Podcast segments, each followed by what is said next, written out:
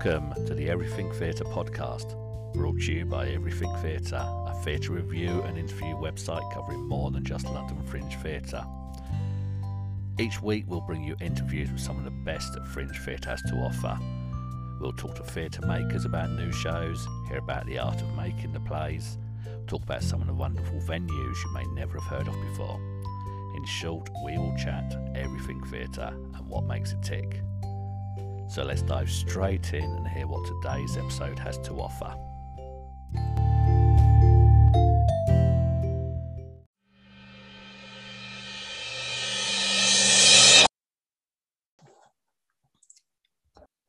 I'm talking to Andrew Sharpe. Andrew's got to play the Spiral Path, which is coming to the White Bear Theatre 22nd to the 26th of March. Andrew, love to meet you. Do you want to tell us a little bit about yourself and what your background is? Well, it, it rather depends on who you ask, Rob, because um, to most people around here, I, I, they say, "What do you do? Who who are you?" And I say, "Well, I'm a writer." They look at me slightly askance and they go, "So you're retired then, are you?" And and I sort of look baffled at that point, and I said, "No, I, I write full time." And they say, "Well, it's good that you're keeping busy." So um, I used to be a lawyer until recently, uh, until about no, not recently, about ten years ago, frankly. Um, uh, but um, got out at, at that time and um, and stumbled into writing almost by accident. So, uh, and um, for the last five years, I've been doing it pretty much full time, churning out three or four plays a year, which, uh, and and having huge fun, just um, pottering around the fringe, basically. Okay, so oh, okay, so this is definitely not your first um, foray into the theatre. There was Spiral Path. Um, I think it, I think it's the the first one that's fully realised and, and and properly executed. Um, no disrespect to stuff that I've done in the past, but you do your learning, don't you? Really. Mm. Um, uh, and I've had stuff on in Fringe, and afterwards I've gone. It could have been could have been this and that and whatever, but um, so I'd say this is my this is certainly the first work that I've had that's been well received enough to have a transfer. Okay. So we opened in St Albans, as you know, um, uh, a month or so ago, and uh, we we managed to get a transfer pretty much on the bounce of the same cast, same production, pretty much into uh, the White Bear. So we're delighted by that. Oh, brilliant! And certainly, I, I obviously think it's the best thing that I've done because it's the most recent thing that I've done. But um, I mean, I, I, I think I've, I've read people talk about it though. That a lot of playwrights say, you know, it's not until like your fourth, fourth, fifth play you actually find your feet and sort of fit, no. get, and it's so it's it's probably quite true, isn't it? You know, I said you have to go through a few things to get somewhere, don't you? To actually sort of be able to fine tune your craft, so to speak. Ten thousand hours, I think, isn't it that they say, or something like that. So uh... that's it. To become to become adequate in something, it's ten thousand hours, isn't it? Yeah. Um. So anyway, so Spiral Path, I say, is is your current play, and that's coming to White Bear Theatre later this month. What's the Spiral Path about then? Well, I'd describe it as as a, a feel good weepy. I'm uh, somewhere between maybe It's a Beautiful Life and Sliding Doors. um, uh, so it's it's definitely bring a tissues one, but it, it's not hopefully too grim in watching. Um, uh, and it's it's about a family um, who suffers bereavement, and um, in fact several bereavements, and how they cope. So there's an element of a family drama in, in, to them. Um, it opens with a couple of fairly self-contained playlets, which we'll talk about in a minute or two, um, and hopefully then draws the writer in, draws the, draws the reader into um, the story and the plot and the characters. The, it's come from a series of short plays, isn't it? Or playlets, I think described it as, aren't they? Yeah. Um, was it always your intention then when you was writing the individual ones to have them as one big piece? Um, not not at not to start off with. No, I mean the, the first the first act of the play, um, uh, Meet Me at the Nightingale, has been performed quite widely as as a playlet. Um, it it got uh, highly commended, I think, at the Stockwell One Act competition 2019. And for many, or for a couple of years, we just we just performed that um, uh, in isolation or with other short plays that I'd written, um, uh, because it seemed to be quite self-contained and didn't seem to have much in it that could um, could be extended. Um, uh, but I I always kept turning over in my mind what had happened as a consequence of the the um, incident described in that in that short play um, and the characters that would have been affected by the um, the, the, events that it, it, described. and eventually I settled on a second play, a second short play, which again was self-contained. You didn't need to see the first one to see see the, the second one, and um, and answered some of those questions. At which point I was up to forty minutes worth of um, of, of drama, and it sort of begged to be begged, begged to be filled in. I wouldn't recommend to any dramatist though that they follow that example because it's it's not the easiest way to write certainly. Although it did mean that we got some characters very very firmly established uh, before I started conceiving the, what became the back half of the play. So that was perhaps an advantage. So the binding thread between the it's, it's five isn't it? Was it it's five playlets isn't it? Is it five? Um, there are there are five characters and and they each have a, a, a moment in the sun if I could put it like that. So uh, um, after the the third act um, uh, it starts to get a little bit more chopped up. So, but you wrote them separately and managed to sort of pull them together as you sort of started to get through sort of the different stories, did you? Well, the, the development process was done with actors and a room, um, uh, both with the existing cast and previously with Cat Rogers and a development cast. Cat Rogers is the director and producer of the work, or, or with Claire Jarrett as the producer of the work. And it evolved at that point. So um, it was really a collaborative effort beyond the first two uh, to bring the whole threats together. And I worked with several different casts um, uh, to to get the nuance because, of course, I'm writing outside my own life experience for quite a lot of the characters, particularly writing younger women. Um, kind of get pulled up on vernacular and all sorts of sayings. and my, my speech patterns I know are, are, are, quite archaic or regarded as quite archaic. So we have to hammer all of that out. Um, and um, that was done over a period of probably about 18 months as we were actually mostly in and out of lockdown. So I was lucky enough to to get people zooming into to things and, um, and contributing in that way. And then we managed, as we briefly unlocked, to have a bit of a development day. Um, and then um, and then then is now really. So uh, um, yes, it, it was it was much more after the first two two playlets were done. It was much more of a collaborative effort, I think, with the producer and director um, and various casts than than to start off with when it was more more sort of solo writing. So the first playlet was was done in 2019. So this has been a few years in the making then from since you started writing this, yeah. Yeah, it was, it was done before then. I think I think we first did it in 2016. We took it to the cockpit. It was done in Frome at the Merlin Theatre.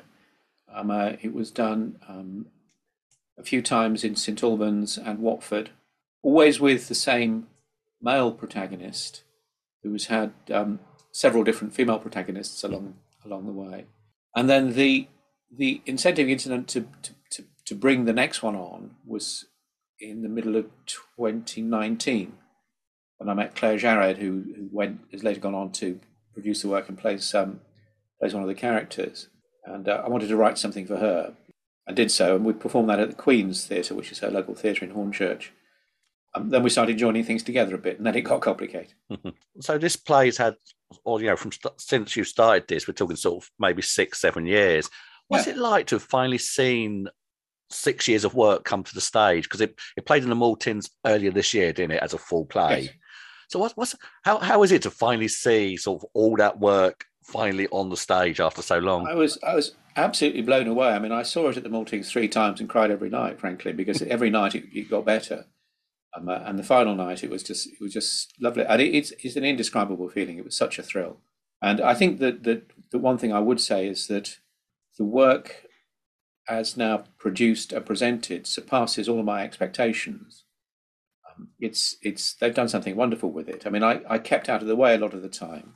I think that um, it's not necessarily helpful to have the actor in the to have the writer in the rehearsal room all of the time, and so um, I was quite happy to to let Cat Rogers get on with the direction of the workshops and the work. And she produced a thing of utter magnificence, I have to say. I'm really, really pleased with it. Yes, that's interesting. I was chatting to someone else last week about um, he, he writes and he, he's a writer and he's appeared in his own play. And I asked him mm. about mm. what's it like handing it over to the director, and he said it's you have to have so much trust in that person, don't you? Is that what you felt? Is that you trusted that person enough just to step back and say, you know, you, you now run with this? Well, I, have known Cat for probably five or six years now, and we um, uh, we have complete trust and respect for each other. So, and I think that is essential. That is essential because otherwise, it's um, it can be slightly awkward.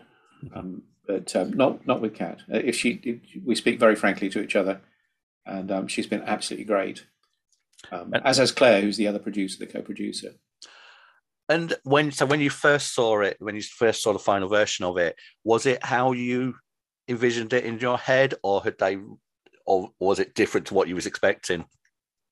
And what I what I've said is that in in the past that it, it, it was like I designed some foundations for a fairly mundane block of flats, and saw this magnificent cathedral erect, erected on them. I mean, it, it was it, it, it surpassed my expectations, um, oh. and um, I think it's a lesson to a to a writer everywhere to to lay your foundations and let the actors get on with and the director and the the, the designers and the sound designer and the set dresser and everybody. Um, theatre has a number of specialities for a reason. If you try and, as a, as a writer, shortcut those by over fussy writing, then you, you do so at your peril. Let them get on with their job, but they know what they're doing. Play was well received at the Maltings, wasn't it? Or Hence why it's got transferred to yes. the White Bear. Did you learn anything from that run then? Or did, you know, did you learn anything? You, have you rewritten anything since? Have you gone and changed anything? There's been some slight modifications. I mean, the the the, the Maltings is is quite a large black box, and the White Bear is an absolutely super venue, and we're thrilled to have it. Uh, but it doesn't have quite the same um, access points and whatever. So um, uh, there has been a, bit of extra writing in. There's a new scene involving one character. Other bits and pieces have been trimmed. It's essentially the same play, though. Is it important to to bring a show to London? Is there? I mean, the Maltings is a well respected venue. I mean, that's somewhere that sort of you know pops up on my radar quite a lot. But yeah. is there something is there something different about bringing a show into London's fringe theatres? That's a really tricky question, isn't it? Because um, uh, I do love provincial venues. Um, uh, I come from the Midlands myself. Most of the theatre I see isn't in London.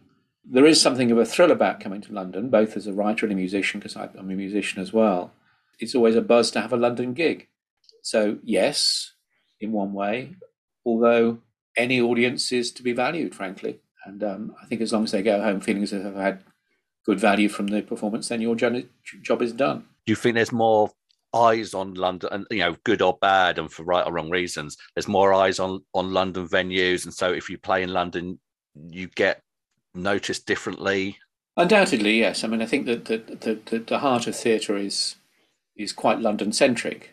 I think that, that you get an opportunity to reach out to a huge community of um, interested theatre goers, which simply doesn't exist in the same volumes in, in the provinces. So St Albans has got its own audience, for example, and they turned out and were great. Coventry, which is sort of my local big town, has a, a somewhat smaller audience and it's thinner out somehow. So uh, yes, it's that concentration of people that that, mm. that does mean that there can be a buzz around pretty much anything that's well done. I think, without too much regard for fashion. Yeah, no, I've, I've said a conversation about a few times with people is about how we get out of London. You know, I mean, obviously, you know, obviously I'm in London. Everything I see is in London, but yeah. I'm I'm I'm quite interested in what what we could do differently to take plays outside of London more, and you know, get out to let's say Coventry. It's a, it's a tricky one really because I think as far as Coventry is concerned, for example, um, uh, there's a need for quite a lot of capacity building at the moment. I think that that can come from the centre, but equally needs to be drawn from within the, the local communities. It's a sad fact that, that in the post pandemic um, ecology, travelling expenses are going to be a significant factor, I think, for all companies. You've got to see, I think, um, expertise flow out from the centre, but building capacity in the provinces um, uh, and in more remote venues to get the work produced more locally, if I can put it like that. I mean, touring is is expensive anyway. Yeah. Will sh- I'm sure go on still, but um, I think possibly lesser so. And I think that, that, in answer to your simple question, I think that there's got to be an outward-looking um, a program of engagement, but on a, a capacity development basis, rather than um, a, look at us. We've brought this show from London. Here it is. Now we're uh, going to clear off again. Anyway, back to your show though. Let's get back to uh, Spiral Path. Say yeah. So you're taking so White Bear is a different it's a different space to the Maltings, isn't it? So how much have you had to, or well, how much as a director have you seen? Have you been involved no. in the transfer? No, no, no. I, I have um, following the uh, Maltings thing. I had notes as to what further writing was suggested. Um, uh, delivered two drafts of that, in fact, the second of which was accepted. Um, and I've not seen the show, nor will I see the show until the opening night. Who is it who come back to you with those suggested sort of reworks? Was that the director? Was that someone? The director, yes. Yes. Okay, I, mean, so- it, it, I think it, it's got to be in. It's got to be a line of communication between um, the director and the cast and the writer. You can't have too many voices all whispering in the same ear. So, uh, Mhm. um, And, and what do what do you know what the reasons were, or you know, have you worked out why they felt those bits need to be rewritten? What what was it that you felt need, or they felt needed changing? part practical, um, uh, part intuition, part character development. There was one character in particular that was described as hideously plausible. We just wound her back a touch because she was um, she was getting to be a bit too much pantomime villain. Needed a little bit more vulnerability. Weirdly, I saw I saw a play a few weeks ago, and I I, I talked about what characters wanted to rewrite them, and I wanted the whole end of this play rewritten. And I in, in my review, I literally said the end was just so wrong. It was um Yeah.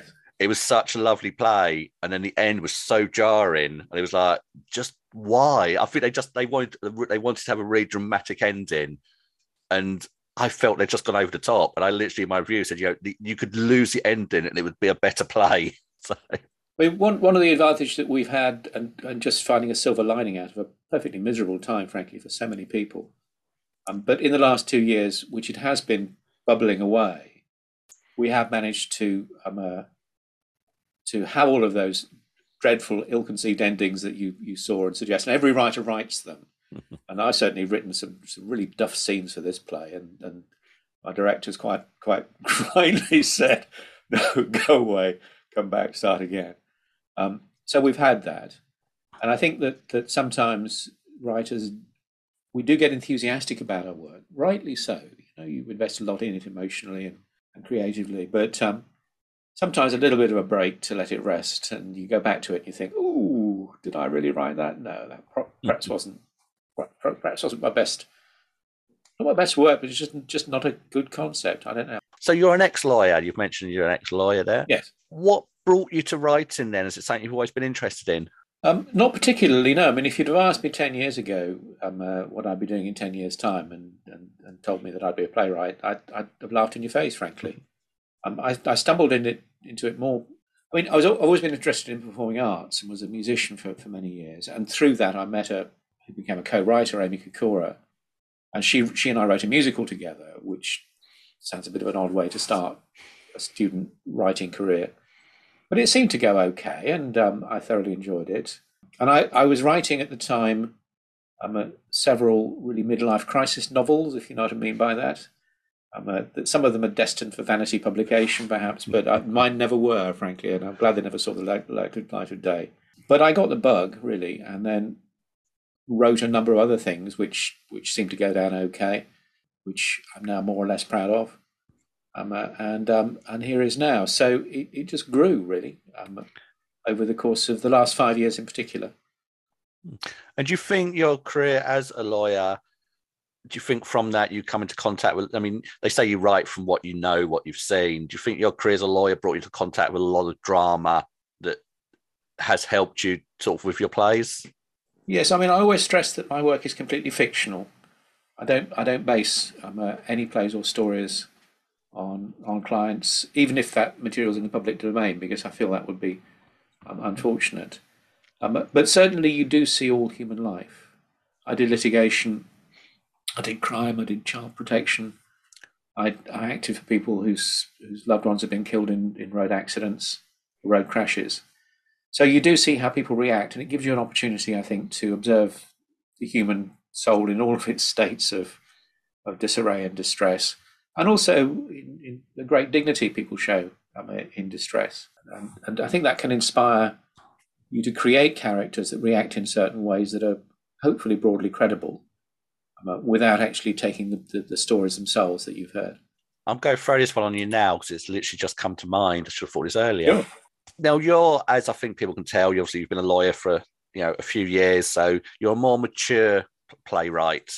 There's a big issue at the moment about opportunities for for people plus, you know, literally 30 plus. I feel talk about a lot of schemes for playwrights and that. Uh, I, literally under 30s. Yeah, we're both we're both Uh, I- I years don't past know, yes. 30.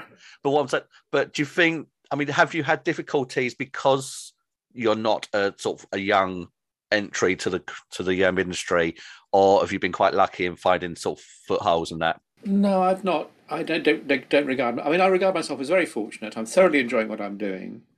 If I do no more than potter around in fringe for the next ten years until I'm eventually so decrepit I, I, I can't bear to do it anymore, um, then I'll be I'll be thoroughly delighted. So I've always found people are quite courteous in the arts, respond just about as much as anybody ever does to marketing material. Obviously, you don't always get responses from pitches that you make, but then sometimes you do. I see the things that people are, are concerned that they're on the scrap heap at 30, and I think it's entirely hysterical. I mean, uh, and at 50, you're just hitting stride, frankly. I mean, you should know that, really. Yeah, um, oh, I mean, there is that thing, isn't it? As, as we mentioned here, it's about life experience. You know, you can write much more from life experience because you've seen so much more life. And yeah. yet, a lot of the, you know, all the schemes you see, all the sort of fits and that tend to be for, you know, 18 to 25, 18 to 30. Well, that's, perfectly natural. And that, that I mean, youth in, in all in all aspects of the creative arts, youth sells because people like novelty. They like to be seen to supporting emerging artists it if it sells, then it should be sold, and if it can be sold, it will be. So um, there's a sort of natural progression in that, and I, I don't I don't blame anybody for trying to put bums on seats. I mean, I think that's yeah. Oh that's no, what we need. And I yeah, and, and fringe. I mean, fringe theatre is is a very it feel. I mean, I love going to Fringe, and I'm usually one of the oldest people in the theatre nowadays. And um, yeah, yeah, well, tell me but, about it. yeah, but um, it it is it, it's a very young, vibrant feel Fringe, isn't it? But I mean, it's it's great for it. I mean. It's it's brilliant to see all these youngs, but but say, but you're an emerging writer. You're just a slightly older emerging writer, aren't you? So yeah, I mean, you do need to keep, and I think you probably found this as well by by talking to you just now. You do need to keep a, an eye on how you're reacting because we, we are brought up in a way that has become archaic, frankly. So you need to just be sensible and treat people as individuals and, and not be patronizing or annoying or, or whatever. And hopefully you get by. Um, and I've certainly not found any lack of opportunities. It's not that they're easy to come by. I mean, I wouldn't say that, but you'd expect that, wouldn't you? Yeah. So uh, you've not come across any barriers because of your age. Not that I perceive, no. Right. So what's next? So the Spiral Path, as I say, so you've got Spiral Path coming next next week now, isn't it? Twenty seconds. What's the plan? Is there any more plans for Spiral Path? You go see how this run goes, or have you got plans in the pipeline already? Well, it's it's there's no plans in the pipeline already. I mean, it's in the lap of the gods. Really, we're there to be seen. So, um, as you say, there's always the hope that if you if you get into the right venue at the right time in London, that that, that something wonderful will happen. And certainly, if you don't get into the right the venue right venue at the right time, then nothing will. So um, who knows? Otherwise, I've got um, another two or three projects ongoing, which I'll be picking up after this this slightly hectic time, because of course this was not scheduled in in anybody's diary for this um, this time. So other stuff has been been held up a bit. Um, I've got stuff coming up in Watford, which I'll be doing um, uh, with the director and a, and a volunteer cast. And again, using the same process to develop the thing, but with a cast in the room. And I'm just about finishing off another new work at the moment. I've got a couple of extra scenes to, to revise for that, which will then go into the same uh, process. So, uh, and probably stuff will pop up. I've got nothing scheduled at the moment, but probably stuff will pop up at the uh, the cockpit, which has an excellent open uh, uh, open mm. session there, the scratch night there um, uh, in the next um, next six months or so. So watch the space, as it were. you, do you think any of your older right older plays and stuff you've written, you think they'll do, do you go back and look at those now and again and think, oh, maybe I can rework that into something new? Or I do, Rob. Yes, I mean, I think I've got a about half a dozen plays at the moment that I'd say are good representations of my current work, and then older ones than that. And I'm thinking, you know, that's not been picked up for a reason. So mm-hmm. it's tricky because you, you, you send stuff off to competitions and producing houses and whatever, and it's rejected, and, and that that's all quite quite heartbreaking in lots of ways. Um, but you have to accept that's part of the game. It's, mm. it's write, revise, reject, rewrite, revise, reject. So there does come a point where stuff has been rejected a few times. and it is easier than to write new stuff. I mean, that's the thing. You, you, you, it's easier to start with a blank piece of paper than to go back to that um, that work that you did that is perhaps flawed, or has got a neurosis in it, or has, has got some sort of subconscious nastiness in it that you really don't want to be saying in public. Yeah, no, there's there's a list of, of older work that is possibly never going to be performed, and that's fine. or has been performed and, and was not really doing it for anybody. So uh, just part of the experience, yeah. Right, sixty seconds then. Give us sixty seconds sort of um, spiel on why we should come see the um, the Spiral Path at the White Bear Theatre. Twenty seconds at twenty sixth of March. It it deals with universal concepts and hopefully relatable characters, um, and um, it it seems to have a cathartic effect on people, which is which is good. Um, it's it's old fashioned in a way in that it's been described as literate, whatever that that means, and it makes you think. But it, it brings you along to a stage where you suddenly have a bit of an experience that is rare in the theatre, and I've I've no idea how it does that, except that it does. And people, when they come out, are generally speaking more thoughtful about things in life than they were when they went in. Um, one of the, the nicest compliments I had is at the end of the St Albans run, the audience sat for fully 10 minutes in the, um, in the auditorium before they moved into the bar, um, uh, just in quiet reflection and saying, wow. Uh, so that was that was why you should come. And, that, and I hope we, we repeat that experience in the, uh, in the White Bear. You should Bring tissues. Yeah, that sounds really interesting to say. And I think any any theatre that makes you sit and think afterwards is is great. I think if, yeah. if you can if you can do that to an audience, you've you've won. Yeah, you've won that audience, haven't you?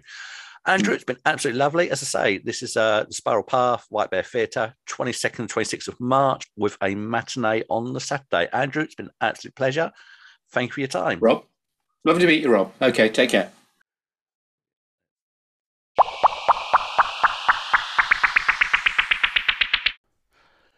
Thanks so much for listening. Please check out our website at everything-theatre.co.uk where you can find reviews and past interviews that we've done. And please subscribe so you don't miss future episodes where we'll be talking to more of the amazing people who make theatre the wonderful place it is. This has been Everything Theatre.